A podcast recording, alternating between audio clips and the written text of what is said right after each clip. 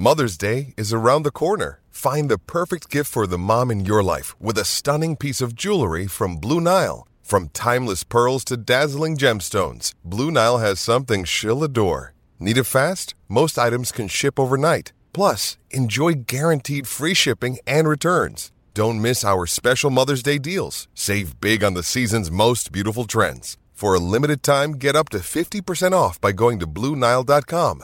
That's Bluenile.com. Welcome to Andy Staples on three. I have not entered the transfer portal. I might be the only one at this point. The big news on Wednesday two of Alabama's best returning players, Caleb Downs, freshman safety, Kadyn Proctor, freshman left tackle, entering the transfer portal. Downs, I believe, is officially in. Proctor, not yet, but is planning to go in. And this is this is big news under any circumstances, but because of why it happened and where we're at in the sport, I think it, it becomes even bigger because what it means, it's what we talked about last night. You're only as good as your last head coach hire. For Alabama, that's Kalen DeBoer. Like everything that Nick Saban did over all those years, all those national titles, none of it means squat right now. That Nick Saban discount that players would give Alabama because they produced so many first round draft picks, it's gone. So now these guys entering the portal because they can, because Nick Saban left, which opens the, the portal for 30 days. Alabama has to try to keep them. They may or may not be able to do that. But if you are Kadyn Proctor, if you're Caleb Downs, if you're anybody who's a very good player on Alabama's roster, now's the time if you want to leverage somebody. If you want to see if you can get some more money, if you want to see where your market value is. Like Kadyn Proctor, such a human does not exist in the transfer portal. Number one offensive tackle recruit in the country last year. Started as a true freshman at left tackle for Ala freaking Bama under Nick Saban. Now, it was a little bit rough at first for Kadyn Proctor, but he got better as the season went on.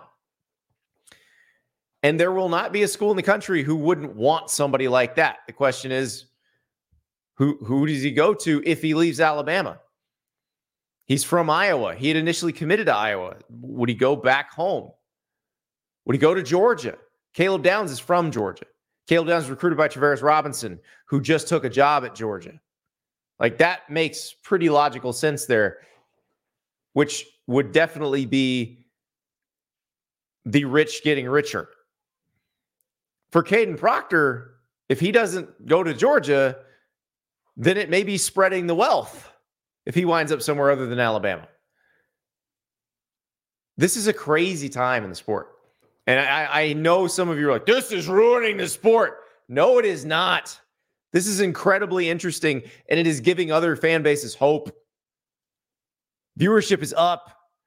There's more parity now than there's been in the last 15 years. It's not all because Nick Saban retired. In fact, a lot of it's the factors of the transfer rules changing NIL, that combination. But then you add Saban retiring on top of it, and it creates a whole new world. We're going to talk to Jake Crain from Crain and Company about that whole new world because it does feel like a new day in college football. It's like we talked about with T Bob Hebert last night. The empire is over, and now there's a vacuum. Yes, George is really good. George is the logical choice to be atop the sport. But what about everybody else? There, there's another spot in the national championship game, even if Georgia makes it every year. There's 11 more spots in the playoff, even if Georgia makes it every year. So, what happens now? What happens with Alabama? And that's what I wrote a column on Wednesday. Feel free to read it at On Three. And I let it off with this. If you want to laugh, Google the phrase Alabama recruits itself, because I've seen that phrase quite a few times over the last week. Or I guess the last, yeah, the last week since Nick Saban retired. But it's not the case. Alabama doesn't recruit itself. No school recruits itself. It is a tooth and nail fight for every player in this era of college football. So once Nick Saban retires, those players who went through an entire portal window and said, Nope, I'm not leaving because I want to play for Nick Saban. Now that they're playing for not Nick Saban, they're not all going to stay. And it is going to be absolutely wild. Mike Vorel from the Seattle Times posted a crazy tweet on Wednesday showing the depth chart from the national title game that happened nine days ago. All the Washington players on the depth chart basically either their eligibility is expired, they've gone to the NFL, or they're in the transfer portal.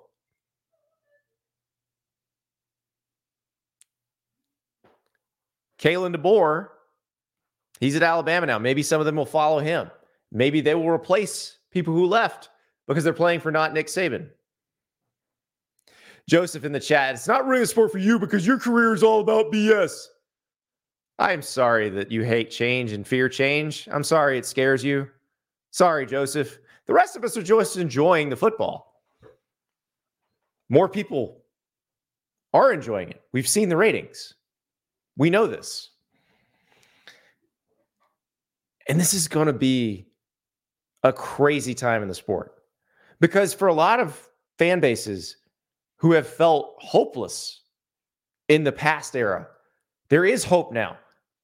And a lot of it, it isn't just the NIL transfer portal stuff, it is Nick Saban retiring. I mean, we talked about that for years. Every offseason, I get the question like a hundred times. It's a Dear Andy show tonight. How many Dear Andy columns, be it at the SI at SI or the Athletic, how many in the offseason had the Nick Saban, what, what if he retires? What happens when he retires? Question. I could have done it every week if I'd have wanted to. I got it every single week from somebody. But back then, be it five years ago, eight years ago, we didn't know that these other changes would be coming. And so we didn't know exactly how it would look when it happened. Now we do. Dustin in the chat.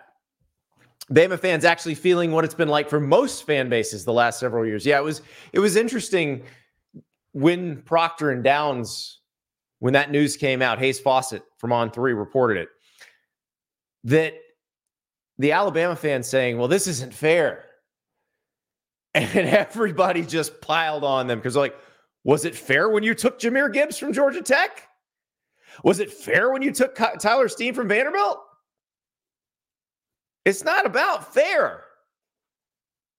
It's about market value and and who's most valuable on the open market and what school the transfers consider most valuable. And it's really not what school, it's what coach. Because clearly these guys were there to play for Nick Saban. And now that they're playing for not Nick Saban, it's a different story. It's going to be a fascinating next few years in college football and a really fascinating offseason. And, and this next year, I think if you're other teams in the SEC, you suddenly feel hope that you never felt before. I was talking to my producer River before the show. He's a youngin. He he didn't start following college football until Nick Saban was already dominating it. Can you imagine that? Your whole life, all you have known is that Nick Saban kicks everybody's ass. Like you don't remember Mike Shula, Alabama. You don't remember the waning days of Mike DuBose, Alabama. You don't remember the brief spring that was Mike Price, Alabama, that never actually ended up in a game.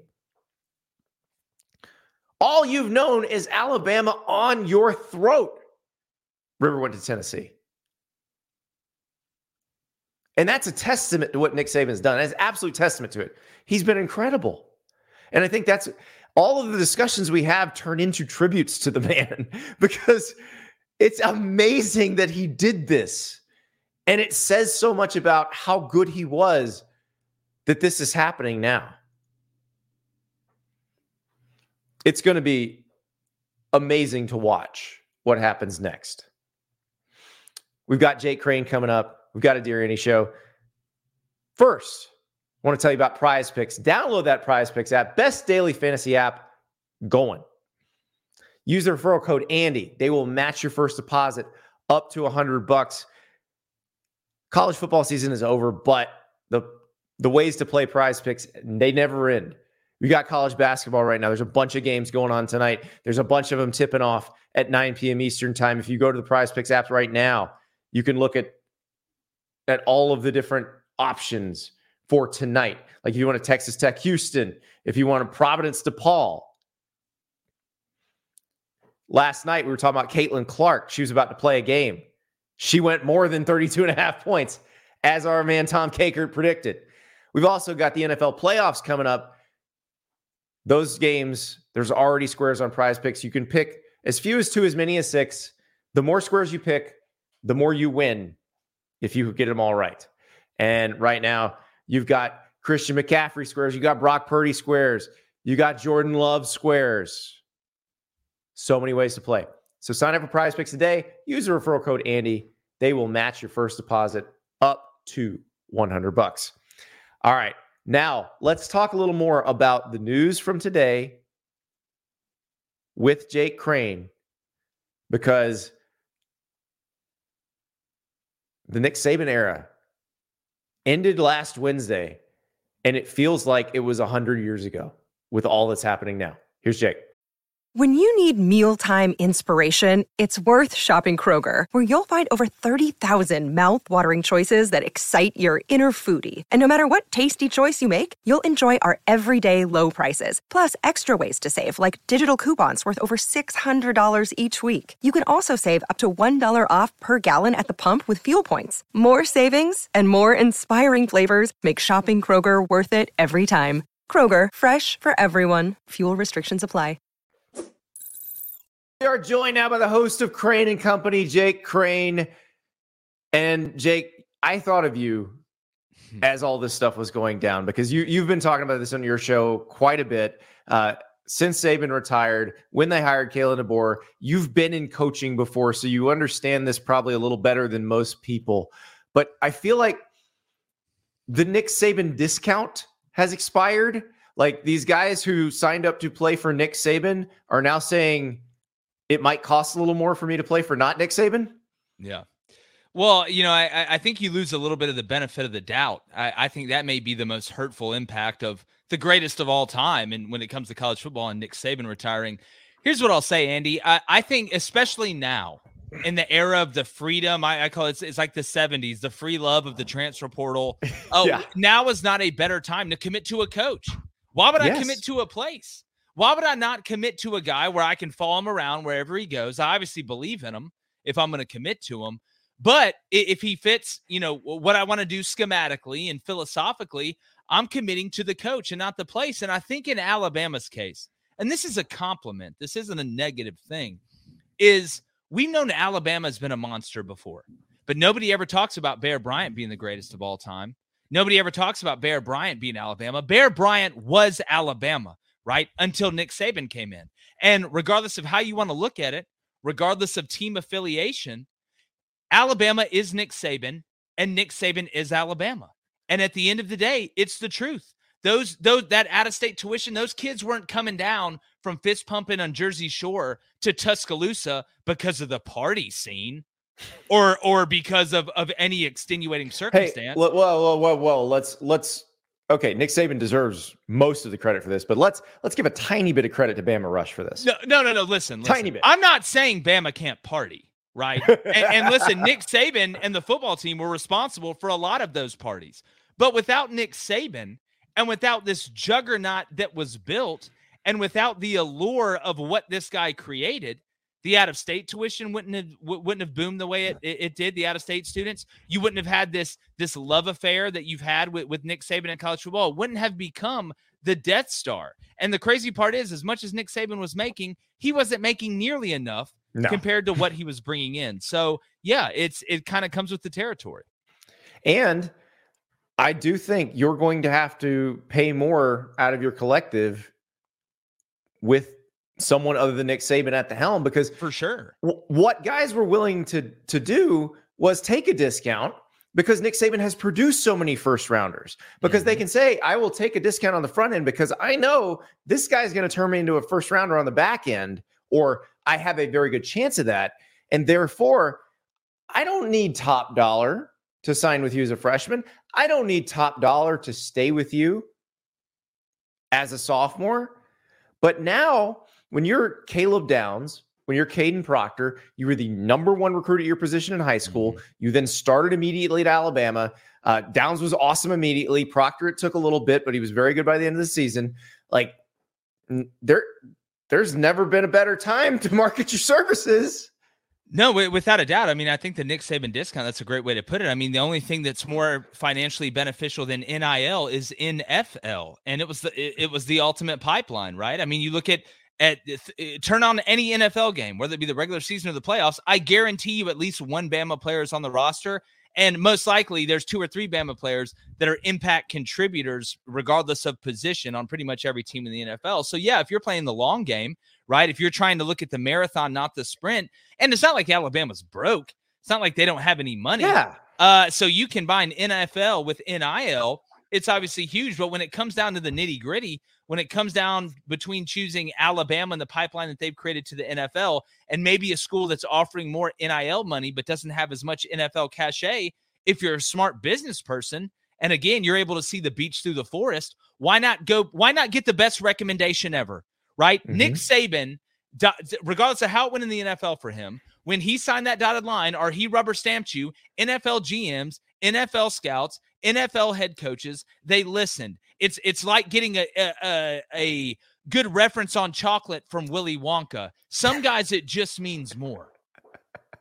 exactly. Exactly. And, and as good of a coach as Kalen DeBoer is, and his record's great so far, he just doesn't have that long of a track record of doing that. So you can't you, you can you can say that's gonna happen, but Nick Saban could tell you that has happened. And I think that's the key difference. Yeah, listen, th- th- there were a lot of uh, famous, you know, artists that that sung rock and roll, but there was always the first, right? There's always that that the the golden ticket that to use my second Willy Wonka reference in as, in as many sentences as possible. It, you're never going to be able to recreate that magic. I'm going to tell you right now, Kalen DeBoer is an um, he's a damn good football coach, Andy. He's won everywhere he's he's been. He understands it. I don't buy into you have to be from here to win here. If that was the case, then you may be a great car salesman in Michigan, but you'd never sell one in Alabama. That's not the case. If you can sell cars, you can sell cars. Kalen DeBoer can coach football. The the main factor becomes how much grace does the Alabama fans give him the first time it inevitably goes wrong, whether that be at Wisconsin, whether that be Georgia at home. And I know we're going to get into that. I don't want to dive too far too early.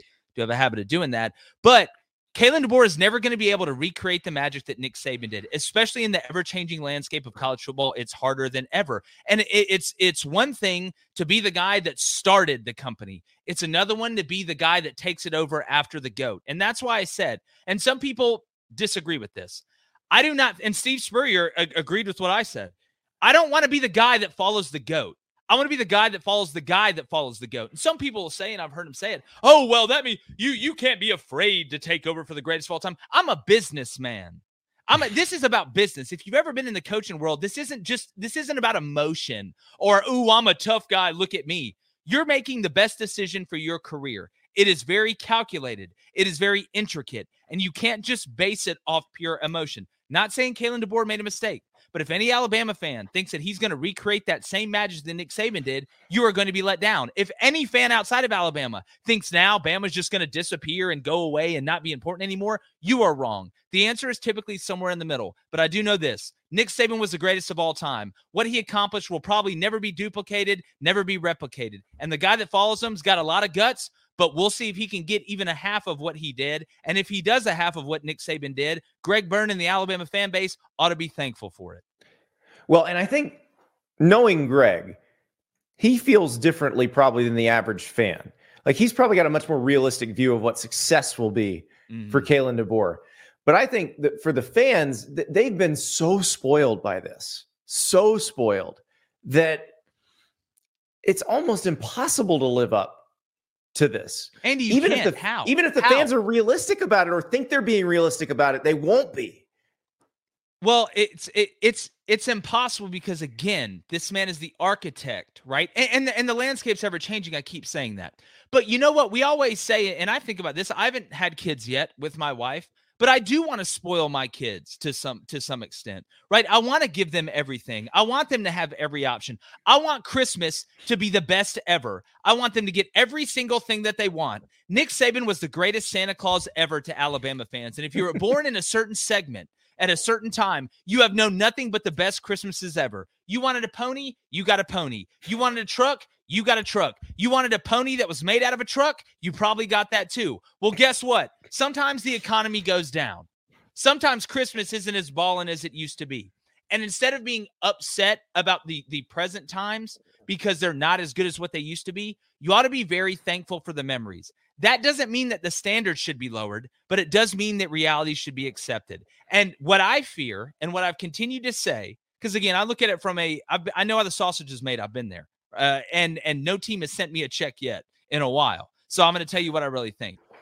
If a- Kalen DeBoer's tenure at Alabama will be defined by the amount of freakout that happens after the first thing that inevitably goes wrong goes wrong. Maybe it's at Wisconsin in week three or week four. Maybe it's Georgia at home. But Nick Saban had a little bit of leeway when it went wrong, even when they took a lacrosse player down to South Florida and beat USF, which is amazing in its own right.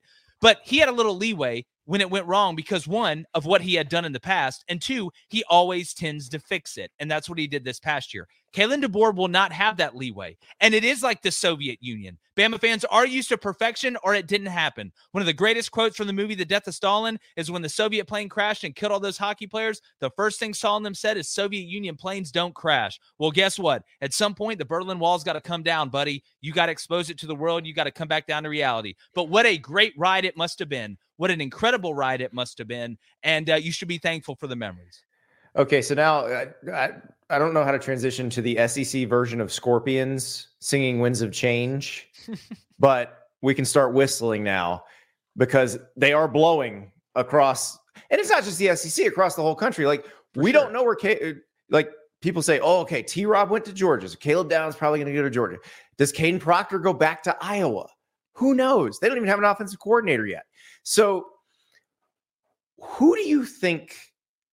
benefits most from this? What program, programs do you think have a chance to take advantage now?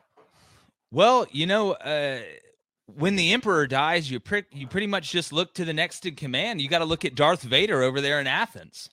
I mean, he's over there with the red lightsaber, just waiting on this. He's he's the protege. He's the chosen one, the golden child, the boy who lived. Kirby Smart. He's created it almost in Nick Saban's image. Did, did you just did you just mix Star Wars and Harry Potter? Uh, Andy, That's I might have just done that. I might have just done. Is your mind blown? But but no. I, again, Georgia's got to be next up, right? Even with what Michigan did this year, Michigan. It, it, feels like this is one of those teams that had a bunch of old guys that stuck around because they did. They went through a lot of adversity and they won. Be, because of that adversity. A lot of it was because of the adversity. Georgia has just turned this into a machine. Like we we know what Georgia is, and now all of a sudden in in the battle of of Pacific Rim, one of the machines goes down and there's one left. Well, Kirby Smart, eh, he's the next in line. But that's the great part about college football now. We're going to a 12 team playoff, right? There's a lot, there's a lot more people eating at the table than there was when Nick Saban was just running through people because he was so much better than everybody up front. We live in a new world. Kirby Smart is not going to recreate what Nick Saban did, but Kirby Smart will probably get the closest to it. If we're going to see who benefits the most, it's the next in charge. It's Darth Vader. All right. I actually see. I, I, disagree with you a little bit there because I think Kirby Smart had already equaled or surpassed Saban in the present. I don't think you're now, wrong. I don't think you're what wrong. He's, what he's done is not what Saban has done globally, and that he'll have time to figure out if he's going to do that. So I, I think he was already there, and I think Nick Saban recognized that, and I think that was probably a piece of this. I agree with that. But my question now is: Is it going to be Sark? Is it going to be Brian Kelly? Is it going to be somebody in another league? Is it going to be if Jim Harbaugh comes back? Can he build, you know, something longer term at Michigan where they're competing for championships every year? Does Ryan Day suddenly take advantage? Well, uh, you, you, know, when, when it comes down to, to your first point, I agree with you.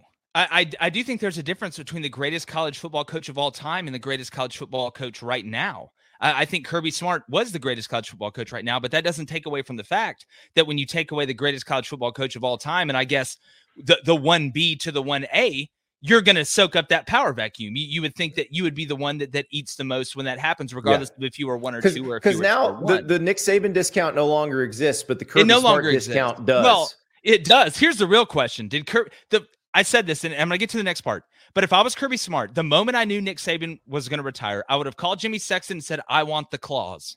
I want. There's only one out there." And you say, Jake, what what clause are you talking about? Nick Saban had a clause in his contract where he had to be the highest paid college football coach. So either he was at at the top or if somebody usurped him and got paid more, that clause would would act. It would instantly put him to number one, and there can only be one of them. Because if you had two, they would just go back and forth until you reached a trillion and beyond. It's it's uh, un, unattainable to do that. So if I was Kirby Smart, that's what I would have gotten. I don't know if he did or not.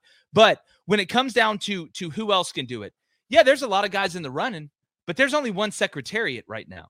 And that doesn't mean that somebody won't catch him or they can't. Sark's at Texas right? The Mega Rangers built for you. You just made the playoff. Your quarterback's coming back. The question is not can you do it once? It's can you do it over time? There is not another team, right? I guess you could say Jim Harbaugh in Michigan because they've made the playoff as many times years, as they have. Yeah. I, I guess you could say that. But there is not another team that has recreated the same elite success that has been able to to rebuild and reload the roster and be able to turn it over as quickly as Georgia has. And the way it's looking going into this next year with Carson Beck coming back, even with what they lost, what they've added to the portal, it has to be Georgia if you're looking at it just evenly. That doesn't mean Sark can't. That doesn't mean Ryan Day can't. That doesn't mean these other guys can't. But there's only one secretariat right now, and he's sitting in Athens. Yeah, and that's the thing. The question now is does Georgia become the dominant force the way Alabama was? And this this will actually tell us whether Kirby can come close to equaling or surpassing Nick Saban. Like this is. well, is Andy, let me ask you this that. though. Let me ask you this though. To your point earlier, hasn't that already happened? I mean, Georgia's won I, mean, two out I of mean the last long term. Long term. The, the, longevity of it is what makes Saban's run I so amazing. With that. I agree yeah. with that. I, I, think a lot of it de- determines or depends on how you define, you know, th- that level of greatness. Is it reaching what Nick Saban did or surpassing that? Is it getting close? Is it being championship relevant for as long as he did? I think it's how you define it. Um, but if anybody, if there, anybody has a chance, and I don't think they will, but if anybody has a chance to catch Saban right now, it's got to be Kirby. But with, but with the the cyclicality, I think that's a word of college football. it is now. Who, who knows, man? Who knows? Well, and that's that's what makes it so interesting. The vacuum that Saban leaving creates. Mm-hmm. I feel like creates more excitement in the sport. There are fan bases who felt like Nick Saban is standing on my throat and felt like that for a long time. And now he's not. And the, the question is, does Kirby Smart just replace that feeling? And and also uh, Auburn's the best example of this because how many coaches did Auburn fire because they were not as good as Nick Saban? Mm-hmm. And you, save your Bryan Harsin stuff. Like I, Gus, like Gus is a prime example of this. Gus Malzahn was a good coach. In another era, he might be viewed as one of the all-time great Auburn coaches. Yeah. Instead, he got run out and paid at the time the highest buyout ever. Jimbo surpassed it because he wasn't Nick Saban. I mean, now if you're Hugh Freeze, it feels like the world is open up for you. Yeah. Uh, there's never, and and I put this on social media uh, on Wednesday. I mean, Hugh Freeze could not have picked a better time to take the Auburn job, right? The the underbelly is showing. If you are going to strike, you strike right now. And I, I don't think this window is going to be open for very long. And and I think a lot of people who weren't watching Alabama before the Nick Saban era think that Alabama has always been invincible like this. They have not. Alabama made more bad coaching hires than anybody. But yeah. in the time we sit in right now, in where we are, but when's the best time to kill the monster? Before it's grown. That's mm-hmm. when you take advantage of it now. And it looks like that's what he's attempting to do. But uh, I, I, would argue a little bit that there was parts of Nick Saban, that 10% that may have been good for Auburn. Auburn fan to keep reaching and trying to attain that right. and trying to gain greatness. But that 10% that may have made it better, we will, uh, uh, the Auburn fan base would much rather sell that in to not have Nick mm-hmm. Saban there. Because that's right, Andy. Yeah. It felt like a foot was on your throat because it was. And you were gasping for air. And anytime you ever got a breath of air, right, it was the most delicious, sweet air of all. I've never come back from the afterlife, but I'm pretty sure that first breath of air when you come back from a coma, it's just got to be all the goodness and deliciousness rolled into one. That's what it, that's what it kind of felt it's, like. It's the, the kick, kick six, six, basically. That's exactly yeah. right. It's the best way to put it. But yeah, if you're going to strike, strike before the monsters put together, right? That that's the, it's just the best way to do it. And if you're Hugh Freeze, you you need to show progress this year. We'll see with Payton Thorne, but outside of that, I mean, I think he's making the right moves. Yeah, he's got to figure out the quarterback thing, but Alabama's got to figure out some stuff. And it, eh, interestingly enough, if they're going to get some guys in the spring portal, now again, we don't know if Caleb Downs or or Kadyn Proctor's leaving. We don't know that yet. Yeah. Like no. if Alabama really wants to keep them, there's a way. Yeah. Well, it's again, I mean, I think you have guys, and I don't think that Caleb and them are doing this, but you would almost be stupid now if you were a big time player to not enter the portal or let the higher ups know their thoughts of entering the portal to leverage your your NIL. Yes, right? 100%. I mean, again, it's a, it's a smart business. You cannot like it, right? But if you don't like me not paying taxes, fix fix the tax loopholes. But I do pay taxes for anybody that's asking out there. It's the same thing. like if you don't like the rules, you don't like the rules, then change them. But I don't think in this case uh, that's what's going on. I think a lot of this was attached to to T. Rob, who's now at Georgia. But right. no, I mean, again, until just like we see in high school recruiting, until that NLI is sent in, until I see your name on that paper, and it used to be the fax machine. I actually miss those days. But until that fax comes in, you can still go anywhere. And for Caleb Downs, there's still time. For Kadyn Proctor, there's still time. But again, at this point, Andy, with the transfer portal, as somebody that's just watching it, I, I've got too much investing in high school recruiting. I don't have time for this. Like, I don't have time. I don't have time to sit here and worry about whether our starting safety is coming back. Not because he's going to the NFL, because he may go to Georgia. I'm just whatever happens, happens. I'm not shocked by anything in the transfer portal anymore. I may be surprised a little bit here and there, but at this point, I mean, it's it's it's it's, it's a little tough as someone like I'm new to On3, but the the folks who've been here since the beginning and who've worked for for the other companies that that do this stuff, like we got to rewire the brains of the recruitniks because keeping your starting safety is actually more important than signing that five star. I mean, imagine how the coaching staffs feel. They've had to build new wings of recruiting just to keep the guys they they have. I mean, and and yeah. it's it has got to be recruiting was already exhausting. I did it. It's, it's 365 days. It never stops. You get done with one class, you've already been working on the next two classes for a year building those relationships. Now you add, I'm having to find a way, ha- having to, to take my time. Not that I didn't want guys to stay before, but I'm but we're now having to try and go into business negotiations because I don't know if my starting defensive end is going to be back. Yeah. I mean, goodness, the sleepless night it cost. This has cost college football coaches at least out of the three and a half to four hours of sleep they get at night, at least 45 minutes to an hour. Like this is talk about player safety. What about coach safety, Andy? What about that? Nobody talks about that.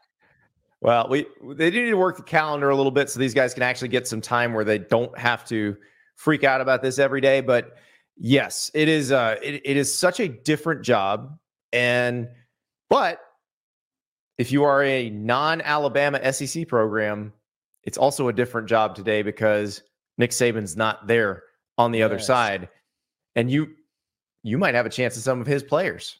Like yeah. they might be leaving. Well, well, listen, you know, Dad went out for milk, never came back. You know what? I mean, you, we're not we're not scared about him coming to the door anymore, right? It's it's open. Hey, you know, it's it's not at some point it's not cool to be 40 and going to college parties. Like it like it just it's the way it's the way the world works, man. It's it's cyclical. And it just it, it Saban's been at Bama for so long. It I think some people don't even know he was at LSU. I really believe that, Andy. I think there's some people out there that just don't even know he was LSU. That's how long this has seemed, but it's a brand new day, man. You walk outside and hey, you know, maybe the earth is flat. I don't know it is it is a different world. I'm glad we have you to help us navigate it, Jake. thank, thank you so much. Andy, I uh, love coming on with you, man. Always enjoy your work. You're one of the few guys that uh, I listen to outside of, of our show when we're on it, but uh, always love coming on here. And it's going to be interesting, man. I, I would say this uh, in closing if you're an Alabama fan, um, it, it's it's not time to panic. The sky isn't falling, but there is a changing of the guard, and reality needs to be accepted. And for the rest of college football, you know, may, may the best man win. We'll see. It's going to be fun, but yes, to the Alabama fans, it's going to be okay. Yeah, You made a good hire. You did. It's just maybe not the greatest of all time. That's okay though. Yeah, You you, you got you got good memories. Pepsi's okay. It's cool. oh, there's a bunch of fans now. They're real mad. Oh, good, All Andy. I'm Pepsi glad I can leave on like, that no, note. it's not. Yeah, they're like, screw the Alabama talk. Pepsi is underrated, and I'll die on that hill. But no, man, it's uh always fun to join you guys, and uh, look forward to, to keeping up with it as we move on in the the, the new era of college football. That's exactly right. Jake Crain, Crain and Company. Watch mornings. That's right. You can wake up with him. Thank you, Jake. Anytime, Andy. Another day is here, and you're ready for it. What to wear? Check. Breakfast, lunch, and dinner? Check. Planning for what's next and how to save for it? That's where Bank of America can help. For your financial to dos, Bank of America has experts ready to help get you closer to your goals. Get started at one of our local financial centers or 24-7 in our mobile banking app. Find a location near you at bankofamerica.com slash talk to us. What would you like the power to do? Mobile banking requires downloading the app and is only available for select devices. Message and data rates may apply. Bank of America and a member FDIC. That is Jake Crain talking about the new era in college football. One era that's not going to happen. We speculated on this the other night. We just figured, hey, the Cowboys, ignominious wild card weekend exit. They're going to fire everybody. Maybe Jim Harbaugh winds up with Jerry Jones. Nope, nope, nope. Adam Schefter reports that Mike McCarthy's staying as the head coach of the Cowboys. So scratch that one off the list as a possible Jim Harbaugh destination. But remember, right after we got off the air last night, the Falcons posted that they had interviewed Jim Harbaugh for their head coaching job. So still waiting. Harbaugh Watch 2024 continues and will continue until we hear I'm taking a job or I'm staying with Michigan. And we do not know what the answer to that is, but we shall see. Perhaps other NFL teams in the mix. The process ongoing. He's interviewed with the Chargers and the Falcons. The Falcons also interviewed Bill Belichick. So if you had that on your bingo card going into the into the last season, that, that the Falcons would wind up interviewing Bill Belichick and Jim Harbaugh. It's uh yeah. Falcons Arthur Blank though has never hired someone who wasn't a first-time NFL head coach, which is an interesting fact. So uh, that would be Harbaugh and Belichick both have been NFL head coaches before, obviously. So very interesting situation there. We're, we're going to keep watching Jim Harbaugh. Harbaugh Watch 2024. We'll keep going. But right now, it is time for your questions. Got lots of good Dear Andy questions this week. And we will start with one from at JLo791. And it is very topical. With all the departures from Alabama, do you think they can make the 12 team playoff this year, or do you think they take a major step back? I think we have to define what step back means, what major means in this case, because I think Alabama fans who are used to Nick Saban levels of dominance would consider 10 and 2 a major step back. But the thing is, if they go 10 and 2, they're going to make the playoff. And they're still going to have one of the most talented rosters in the country. Because uh, let's say they lose Caleb Downs and Kadyn Proctor. They're going to get guys in the portal in the spring. Now they will talk about whether they they can be from the SEC or not when I answer this next question. But there will be plenty of good players who want to play with the other good players at Alabama. They didn't all leave. So I also have some faith in Kalen DeBoer. We've watched him win everywhere he's been. He's one of the more respected coaches in college football. He took a Washington team that was four and eight the year before he got there, went 25 and three over the next two seasons, and made the national championship game. So I, I think there's two things going on here. We got the there will be a drop because Nick Saban's standard was so high. But I don't think it's going to be that big of a drop. The question is how unhappy would that make Alabama fans if it's just a slight drop? I just, I, I still think they're going to have a roster capable of make the playoff. I still think they're going to have a roster capable of being competitive in the SEC. I don't think that's going to be a bad thing at all.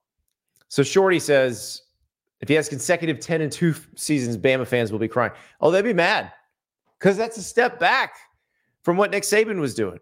They would definitely be mad about that. But I still think they're going to be good enough to be competitive for a playoff berth. Remember, we'll actually get to to this part in another question too, but I do think if you're in the top 3 in the SEC, you're probably making the playoffs. So you're competing for one of those top 3 spots in the SEC. This Bama roster that that he's going to wind up with. Now, unless everybody leaves over the next week and a half, two weeks, I just don't see that. I think he's going to have a roster capable of, of playing. Listen, it's still Alabama. They have a collective. It's not like the collective has no money. It's a matter of how you choose to spend your money. And they got to make sure they take care of the guys they need to take care of. It might be that now Caleb Downs and, and Kadyn Proctor because of what they are that good at that at their positions you you might decide that what it would cost to keep them would make it harder to keep enough of everybody else. So you got to do the math. That's that's the thing you got to work on. You have to be able to make that math work. And that's every school in the country right now. And i know everybody thinks there's like a blank check at oregon or a blank check at texas. It's not a blank check. Somebody's still got to pay real money for this stuff. Thomas in the chat. As a Bama fan, 10 and 2 gets in the playoffs every year. As long as we're in the playoffs every year, I don't think DeBoer will be going anywhere anytime soon. Agreed, Thomas. I agree. Because even if 10 and 2 a couple of years in a row were to disappoint some of the more extreme fringes of the Alabama fan base, I don't think Greg Byrne and the administration are going to be upset about that. I think they're going to be very realistic about Nick Saban was very special. There's never going to be another one of him. And that's okay. As long as you're being competitive now and you are fielding a good roster, winning games, I think they'll they'll understand. But we shall see. Taz says, laugh out loud. As long as we make the playoff every year, we'll be happy. Be ready for disappointment. yeah, every year in the playoff is uh, is asking a lot, even with a 12 team playoff. Oh, no, by the way, Nick Saban made it eight of 10 years in a 14 playoff. Oh my God, this is going to be, it's going to be rough. Next question from CFB Dog on Twitter. Can you clarify some of the rules regarding transferring and specifically the SEC rule? For instance, can players contact a coach before the player has entered the portal without violating any rules? We know coaches are not supposed to initiate contact. And as a follow up, if a student from one SEC school enters the portal in January, can he stay at his current school and enroll at a new school in the summer and be eligible to play in the fall? This assumes that the rule survives legal challenge. Uh, it assumes the rule survives the legal challenge. It also assumes the rule isn't changed by the members of the SEC this spring. It's something that came up last year. They talked about it, but they didn't end up changing it. And the reason they didn't end up changing this rule that says if you want to transfer from one SEC school to another and play right away as an undergraduate, not as a graduate, graduates are different, but as an undergraduate, you have to go into the portal in the winter window. You can't go into the portal in the spring window. And so they thought about changing that last year. And the coaches and the ADs talked about it and they said, look, this makes our lives easier because most of the guys who play for SEC schools want to play in the SEC. So if they were if they were to transfer, they want to transfer to another SEC school. And if that's not available to them, they're going to stay. And for the most part, it calmed everything down. You saw a couple isolated cases like Bear Alexander leaving Georgia to go to USC. But you didn't see a lot of cases where somebody who was going to play a pretty decent role at a big SEC school was going to leave in the spring to go play in another conference. And so that is why they would probably keep this rule. Now, the question that got asked about a player initiating contact, you're not supposed to do that for the players. You're supposed to enter the portal first, and then you have those conversations.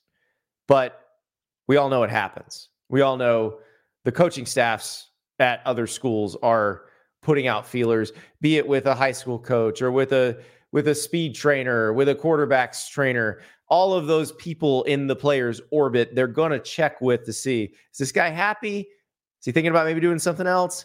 You're going to see that. And, and you will see it the other direction too. A, a parent is going to want to reach out and find out if there is a market for their kid before the kid enters the transfer portal. Because remember, once you enter, your old school can say, "Oh, that's it. Your scholarship's done. We're we're done here. You're out. You're off the team." And so you kind of want to know. So that communication does go back and forth, even though you're not supposed to. The other question if a player were to enter the portal in January or so uh, in this window right now, can they stay at their current school and then enroll in a new school in the summer? Yes, they can. As long as they entered the portal in this window, they can play for the other school in the fall. When when they get to the other school and when they choose the other school, doesn't matter. They can they can do that as long as they entered the portal. But if they haven't entered the portal, then they can't stay in conference. So that's the the other issue for Alabama. And this is why I wonder if Alabama might decide that it would support a change in that rule because now Alabama is gonna gonna need to fill probably a few spots in the spring window. And I would imagine there's some quality players in other conferences that would love to go play at Alabama. But I think Alabama would probably like to have the option to to have the whole country open to them, uh, the whole menu, and not just the the non SEC part of the menu. So I, I am interested to see what happens there. I do think for the most part, the coaches and ads still agree, though it makes their lives a lot easier because it, it's it is different in the SEC. Like recruiting's different in the SEC, always has been, and it's the same in the transfer portal and, and that market. It's much more intense, and so if they could limit that, they could. Uh, as to whether it survives a legal challenge, that's a good question. I think they actually have maybe a little bit of a defense because they can say, look, there are other options. We're not saying you can't transfer and play next year. We're just saying not here. So be curious to see what happens because the, the one of the big stumbling blocks for the transfer rules or and having any transfer rules at all at this point is they're essentially non-compete clauses. And when the schools have spent all these years saying the athletes are not employees that you know that the, they're not contractors they're not anything they're just students well it doesn't square with holding them to a non-compete. And that's that's why you saw the injunction that's allowing those second time undergrad transfers to play because in court you got to be able to argue that and it's it's hard to argue. Let us move on to a football question. This one comes from mitch. In the age of transfer portal qbs not many teams have won in year one of a of a quarterback. Trevor lawrence and mac jones you talk about year one as the starter not necessarily year one on campus though that was both for trevor lawrence. If you factor in the 2024 season how many teams are true contenders for the national title that one have a returning quarterback and two actually have the talent and depth to compete? Okay, this is a great question. So, the obvious answer at the top of this list is Georgia. Carson Beck comes back for year two as a starter. And obviously, Georgia has a deep roster that continues to be deep, that may get deeper depending on who winds up transferring to Athens. Now, they did lose a lot of players who are not playing or are not expected to be starters next year. And that doesn't mean those players were bad necessarily. It means they weren't as good as the ones that were going to start at Georgia. And if if the margin is fairly close, some of those guys are going to help other teams immediately. But Georgia's roster is still going to be probably the most talented in the country. So that one's an easy one. Then it gets tougher. You know, Texas made the playoff. They bring Quinn Ewers back. This is year three as a starter for Ewers. Now, I, I do think it's interesting because after that Sugar Bowl, you look at it and you go, hmm. When Quinn Ewers has a bad game, it's a bad game. When he has a great game, it's a great game. But there is a lot of variability there. And you wonder about Arch Manning. Is that a possibility? Would you would you consider having a competition? I don't think Steve Sarkisian is going to have an open competition as long as Arch is cool with the situation. But they should certainly have the talent and they have a quarterback coming back who will be a third year starter. Penn State brings back Drew Allar, but I just, that one's tough because they have to get better offensively. Andy Kotelnicki starts as the offensive coordinator. Now Tom Allen comes as, as the defensive coordinator. Kotelnicki was for, was at Kansas. Very creative. If James Franklin lets him be creative, and they have more dynamic receivers, then then maybe we're talking about something different. You know, they they, they got Julian Fleming from Ohio State. Perhaps they have that person. Uh, I was talking to, to my friend Ari Wasserman the other day and the way he put it was, was very interesting. He's like, they were a KJ Hamler away from being more competitive against the Ohio States and the Michigans of the world. And that's that's probably exactly right. Like if they had a KJ Hamler level receiver on this past year's team, like especially the Ohio State game, I think they're pretty competitive. The Michigan game with the way that went down, I don't know. I, well, I mean, if they had one field stretcher, maybe it's different. Maybe Michigan has to throw more in the second half because they're feeling pressed. Alabama brings back Jalen Milroe. Say what you will about Jalen Milroe, He got much better as the season went on. I don't think he had the best Rose Bowl, but again, the snaps were at his shins pretty much every play. I don't think that's his fault.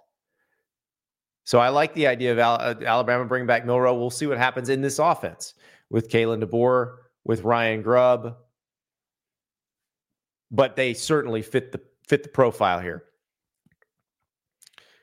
Another one that I think we're all probably going to have in our preseason playoff predictions is Ole Miss. Jackson Dart is a transfer. He came in from USC, but that was a long time ago. He's entering year three as a starting quarterback in Oxford. They've improved on their defensive line through the transfer portal. Uh, they've improved their receiving corps. They got Juice Wells from South Carolina, who when he's healthy, potentially the best receiver in the SEC. So that one is an interesting one. They might have the talent level, but you saw them play at Georgia against the healthiest version of Georgia last year. It did not go well, but they get Georgia again this year. We'll see what happens. Now, I want to give you three that do not have a second year starting quarterback. These are all first year starting quarterback situations, but they're good rosters where the new quarterback has played a lot of football, has been a, a quality starter somewhere else. And so I think that these three are possibilities just because of the experience level of their quarterbacks, not necessarily the experience in that particular offense. So we start with Oregon, which brings in Dillon Gabriel. He just spent the last two years as Oklahoma starter. He was UCF starter before that. He takes over an offense that is ready made that has tons of talent. The defense has a lot of talent. That definitely seems like a possibility that that as they move into the Big Ten, they could be really good. You know, again, he's new to this offense. Will Stein and him haven't worked together before, but Dillon Gabriel has played a lot of football. Another situation like that, Ohio State, where Will Howard comes in. Will Howard led Kansas State to a Big 12 title in 2022. He's played, he started on and off you know, dating back to his freshman year. And the only reason he's not still there, still starting at Kansas State, is they had to choose between him and Avery Johnson, who's the in state five star guy who has more eligibility left, who, who was a freshman last year. So, Will Howard joins an Ohio State team that brings back a ton on de- like Ohio State's gonna be great on defense next year. How good they are on offense is the big question mark. What kind of staff changes might they make? How's that going to look? There's a lot of of question marks around that, but I don't think you should question that Will Howard is a, is a good quarterback and should be able to to be an upgrade over Kyle McCord. Now, no more Marvin Harrison Jr., but Jeremiah Smith comes in. If you've watched a little Jeremiah Smith high school highlights, whew, this guy's going to be really good. One more Notre Dame, Riley Leonard coming in from Duke. And Riley Leonard was an excellent starting quarterback at Duke. You saw the difference between Duke with Riley Leonard without. He's a two year starter there. They've got quite a bit of talent coming back, and they have a schedule that is very conducive to making the playoff. Now, is it conducive to winning the national title?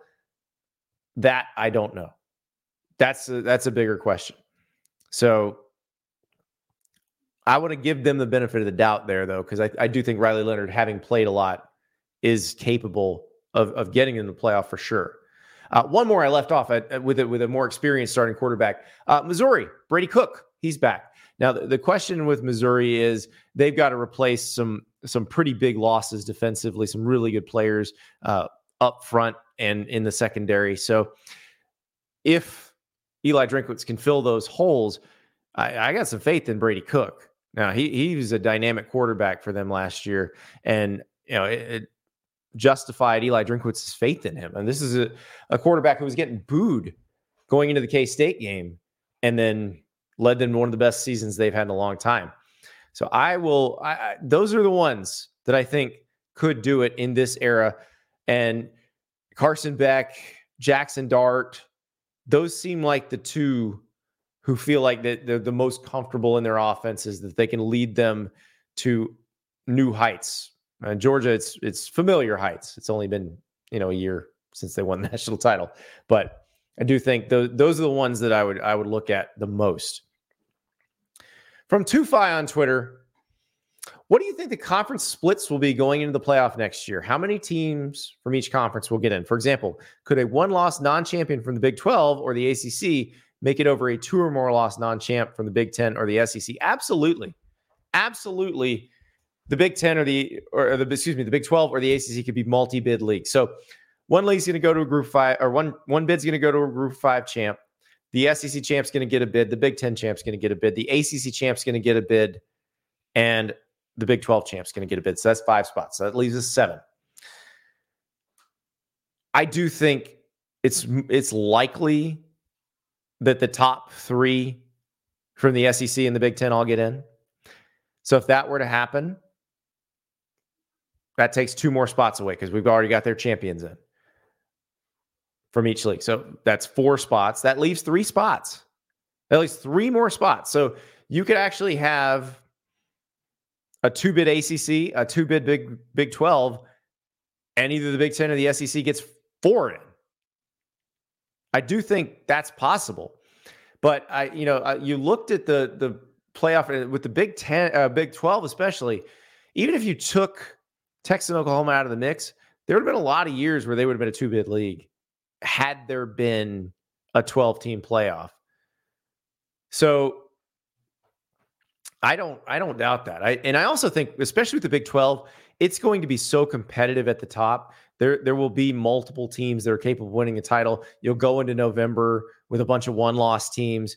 Now, the, the question is, I don't think that there's a question of like a one loss getting in over a two or three loss SEC or or Big Ten team. I think the question will be when you're judging uh, like a two loss Big 12 team or a two loss ACC team against a two loss SEC or two loss Big Ten. I, that's where I think the SEC, the Big Ten is going to get the benefit of the doubt. But I do think you should not be surprised if the ACC or the Big 12 or both are two bid leagues. Speaking of the ACC, and boy, there's a lot going on with this school in the ACC. Uh, this question is from Chris.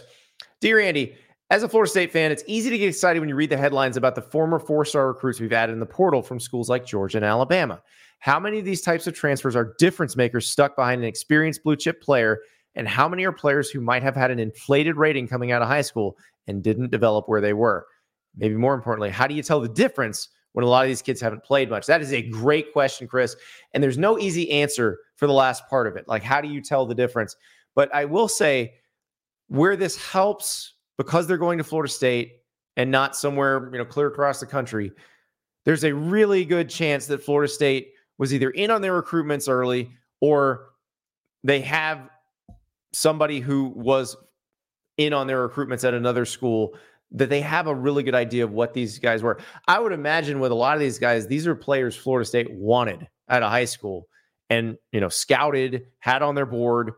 And I think given that it's Florida State, given what we've seen from Florida State over the last few years, you probably want to give that staff the benefit of the doubt because they've been really great at evaluating players in the transfer portal. They've been fantastic at that. So I think they probably have a pretty good idea who they want off of these rosters who maybe hasn't played yet. And like you saw Florida State, they when when Amarius Mims briefly entered the portal from Georgia a few years ago, they were all over him. And he wound up being a really good player. Now Georgia got him back because he was pretty important. Again, the offensive tackles don't grow on trees. So that would be I, I think I would have faith in them in this situation. Now it's interesting because like the, the, roster they used to raid most frequently was South Carolina's. It's interesting to see them raiding Georgia and Alabama's rosters now. And the thing is, when like you're not gonna get starters necessarily from Georgia or Alabama most of the time, today's news accepted, but usually it's those players who are not starting yet and who don't feel like they're going to start this year. So I think that's that's really up for debate. And, and we're going to have to see once those guys get there. Now, some of them you may be just taking on blind faith. Hey, we thought they were good coming out of high school. We think they can be good now. But you've probably done your homework. You've probably got some idea about what they were as workers at Alabama and Georgia. So you probably have probably have enough intel. Again, because of what we've seen from Florida State so far in the portal, we give them the benefit of the doubt. Uh, five star QB10 asked a question in the chat. What about the gr- group of five auto bid? or not a thing. I I mentioned the group of five auto bid when I was listing the who might make the playoff. That the group of five highest ranked champ will get an auto bid. So that's the one thing still. But remember, there are fewer auto. There are going to be fewer auto bids because there's no Pac-12. All right, next question from Aphonic TX on Twitter. What is Penn State's ceiling? Realistically, huge fan base, huge pool of money for NIL does okay recruiting and transfer portal, but it's just third place team behind Ohio State and Michigan, no matter what. A touchdown short each and every year. Well, okay. First of all, they're not just competing with Ohio State and Michigan anymore. Washington just made the national title game. They're in the Big Ten now. Oregon's in the Big Ten now. So this isn't just a, a Penn State, Ohio State, Michigan thing. But as far as the ceiling goes for Penn State, what is it? It's it's the national title. It's it's a reasonable expectation for Penn State to make the 12 team playoff and to compete for national titles. That is completely fair. They have the recruiting territory, they have the fan base, they have the money. They should be able to do this. Now, what's interesting about next year is they don't have to play Michigan in the regular season. They play Ohio State, they play Washington at home, they're at Wisconsin. I do think Luke Fickell will have the Badgers better. They're at USC. We don't know what they what the Trojans are going to look like in in the next version with a new quarterback, with you know a new defensive coordinator. But Penn State's schedule is very manageable. They got to go to Morgantown early. That's going to be tough because Neal Brown brings back a lot of West Virginia's team from this year. But I, I think it is a perfectly reasonable expe- expectation if you're a Penn State fan, that Penn State makes the playoff next year. I think if they if they don't, they're underachieving. Now, should they win the national title? I don't know if they're there yet, but they should be competitive for it. They absolutely have the raw material, the resources, everything you need to compete for national titles. So it's a matter of just doing it. And Andy Kotelnicki, a lot of pressure on him as he comes in as OC. How creative will James Franklin let him be? Because if it's if it's like what Lance Leipold let him do, whoo boy, that was a fun offense to watch at Kansas. That was a very fun offense to watch at Kansas. So hopefully that's what you get to see from from Penn State's offense next year, because it it will look very different than what you saw last year. Next question from Todd. I know you've said Kentucky is the best college football job in America. Does the new college football playoff bring others up to that threshold? It's a good question. I hadn't thought about it this way. I actually think the new college football playoff might make Kentucky not the best job in, in America anymore because Kentucky fans might start saying, huh, we're not making the playoff and we're paying Mark Stoops how much? Because I don't think anybody's expecting them to make the playoff. I, I do think there, there have been years under Mark Stoops where Kentucky would make a 12 team playoff. The question is, how many times do you have to do it? I, I don't think you have to make it all that often. I, I think you do it if you can do it once every five, six years, maybe even once every 10 years, you're probably good. So that probably keeps Kentucky in the in the best job in America top spot because they're not going to fire you for seasons that everybody else in the SEC at programs that are reasonably competitive would get fired for. And I think that that's helpful. Now, that may change. The more success they have, the more the expectations may change. I will add a, a school to the list. I don't know, it, it doesn't overtake Kentucky, But Florida State's now paying Mike Norvell 10 million a year. That is a result of whatever happened with Alabama. Again, we don't know where Mike Norvell fell in the pecking order, whether he was offered the job before Kalen DeBoer took it, or whether they were just worried he might be offered the job and wanted to make sure they they made an offer to lock him down. But at the end of the day, he's in the eight figure club annually. That's pretty good.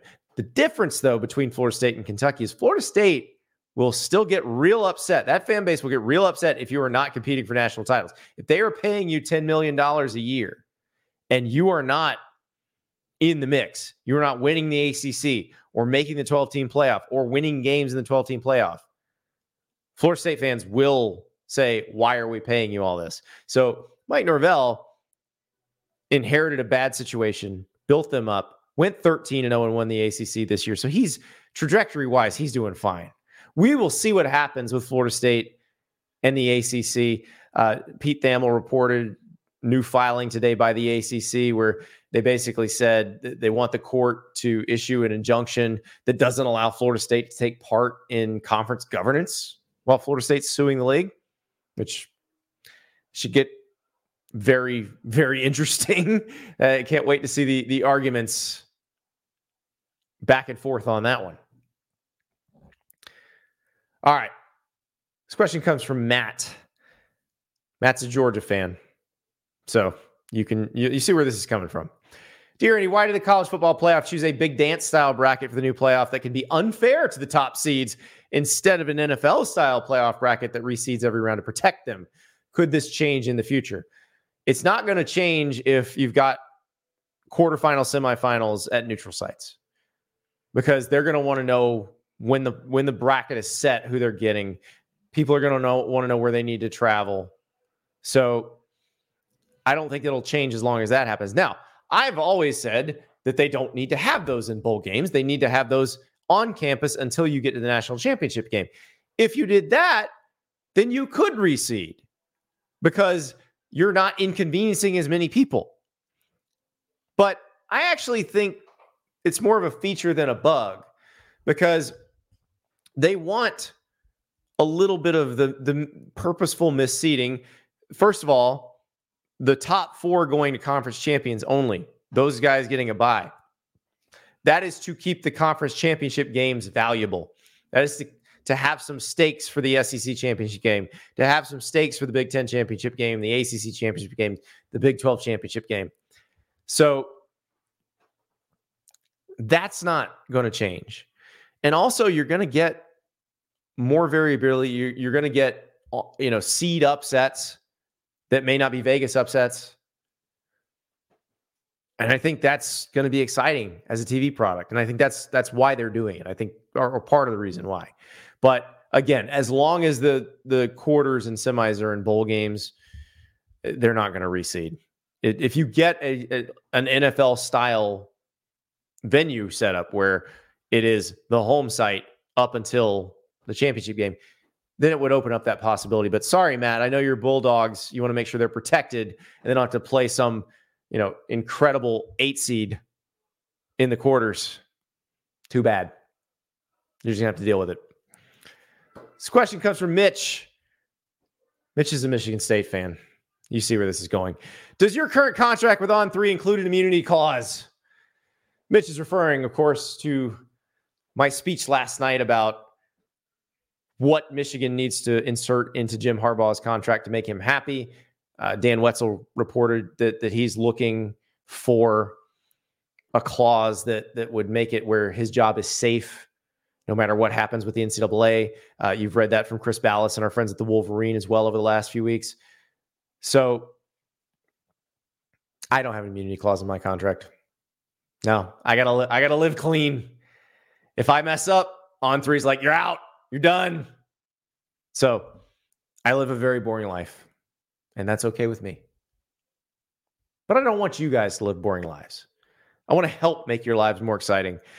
And good Lord, the amount of news in this sport in the last week have made it really, really fun to cover.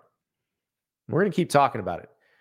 On Thursday, we'll talk to some folks about what the their programs, the programs they cover, are going to look like in the post Saban era.